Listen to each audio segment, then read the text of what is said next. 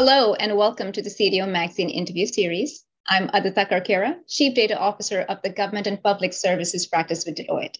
Today, I have the pleasure of talking with Eileen Vidrine, Chief Data and Artificial Intelligence Officer for the Department of the Air Force, and a long-term friend and industry colleague. Eileen, welcome to the show. Thank you for including me today. I'm super excited to be here. I think the women who are listening to this show would uh, not be happy if I didn't specifically ask what advice do you have for women who are in data today or women who are considering uh, getting into the data or the AI field today? Well, there is so much opportunity, but you have to be ready. And so that commitment to career long, lifelong learning, I think is really critical um, when you're thinking about emerging tech. Um, it's hard to imagine growing up to be a chief data officer or chief data and AI officer when those types of positions didn't exist several years ago. So you have to really be forward leaning, and that requires you to really invest in yourself. And sometimes when we get busy with day to day life, um, it's really easy not to make that investment. So if you want to be ready, you have to make that investment. The other piece that I encourage folks is keep your technical roots. Um, as we move up the managerial um, and executive uh, career paths, it's very easy to uh, st- to lose your technical uh, roots. But I think it's important um, keeping that technical baseline. I think offers additional opportunities that if you don't have that technical baseline to build from can um, be um, be a decision you know it could be the decision of whether you get an opportunity or not. So trying to find that balance between moving forward but not losing that technical baseline. And it, that that it's a commitment and i know that it's a commitment but i also know that um, it's absolutely doable Great advice, Eileen. Uh, you know, staying current and, and, staying close to your technical roots uh, is so relevant today because it seems like uh, technology, the speed at it's moving. I feel like if I'm not learning something new every day, I'm behind. So thank you for that great advice. Um, now, you've been in the role of the CDO uh, for a few years now, now with your expanded portfolio of CDO and AI what advice do you have for other CDOs who are maybe just starting on that journey or are not CDOs and are aspiring to be CDOs? What are some lessons learned that you want to share with them? Well, I think I already talked about the first one is you have to be ready. You have to really be up to date on your skills and you have to strive to stay current or even you have to be forward leaning every single time. But the other piece that I tell folks is you have to foster relationships. I know that as data and, and AI or technical professionals, sometimes we love the tech. We um, may not want to do that, that people piece, but people are your most valuable resource, both in your organization and externally. Because when you have great working relationships with peers and colleagues across the board, you can leverage their great work as a springboard to take an initiative and move it forward. You don't have to start from ground zero every single time. You can take great work from another group and really accelerate that change. But it begins by having the conversation. So I encourage my team and the the people that I mentor to make sure that they're making that investment in the in what I would say data professional and AI professional relationships because that I think will help them accelerate the change um, in their culture in their organizations that they're looking for. How did I get my job? I literally applied to USA Jobs. Okay, I knew nobody in the Air Force. Okay, and um, but I applied and somehow I got selected. Okay.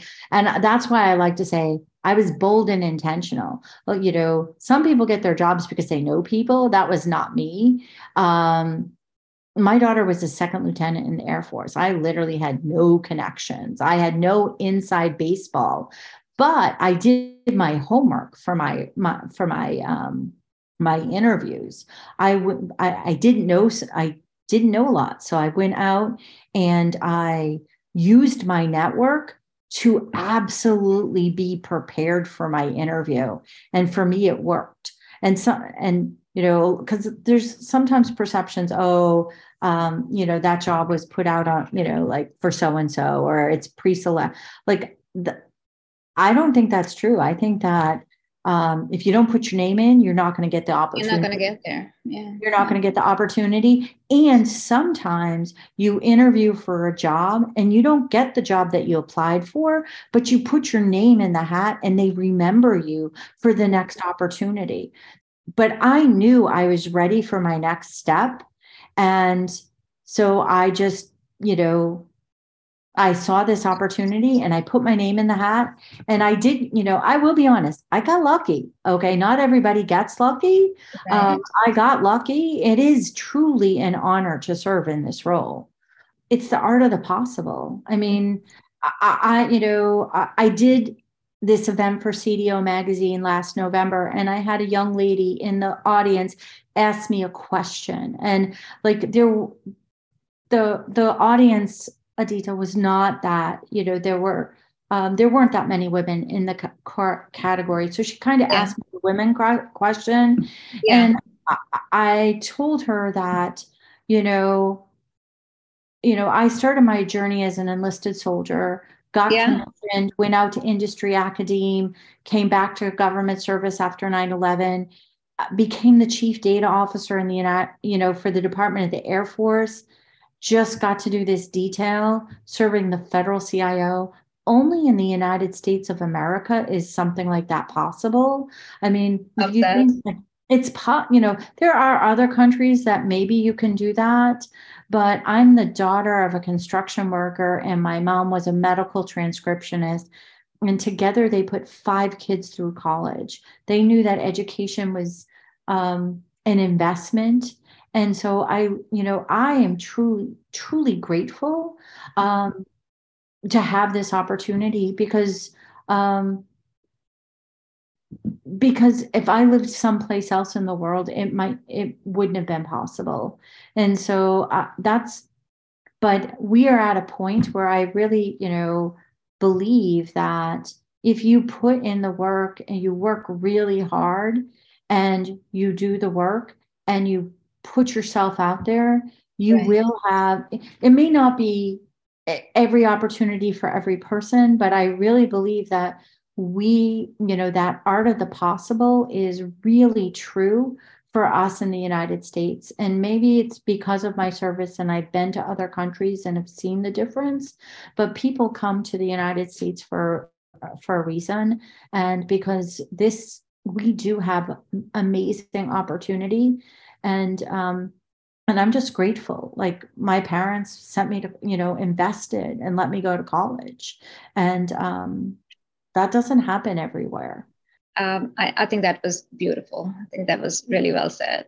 I know you've talked about several initiatives right now that you are championing with the Department of the Air Force.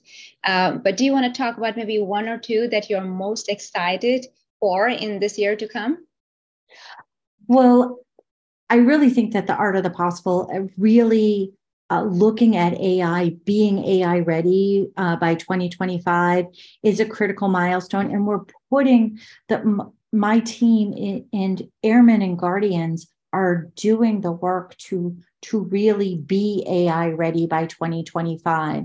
We talked about the MIT AI Accelerator and some of the challenges, but we also just this fiscal year in December of 22 uh, uh, launched ADAx, which is our autonomous data and AI experimentation proving ground, where we have um, airmen at Eglin Air Force Base actually taking some of our pathfinders and scaling them out at the next level to to take that crawl walk run approach I, I experimented now i'm going to scale it out to the next level um, to really make sure that we have actionable data and actionable AI.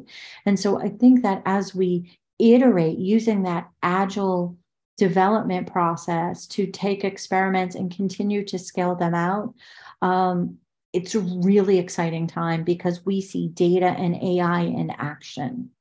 I think that that's really exciting, and uh, you're absolutely correct. Like for data leaders and AI leaders in this space, uh, this is probably the most exciting time that I've been part of so far. Um, thank you so much for sharing your perspectives, your experiences, and your thoughts with the audience today. I know I'm walking away feeling inspired and uh, really motivated right now. Uh, so hope to continue on with the conversation, Eileen, at some other point. And for the audience, please continue to visit cdomagazine.tech for additional interviews. Thank you, Eileen. Thank you for including me today. I really appreciate data and AI, our team sports.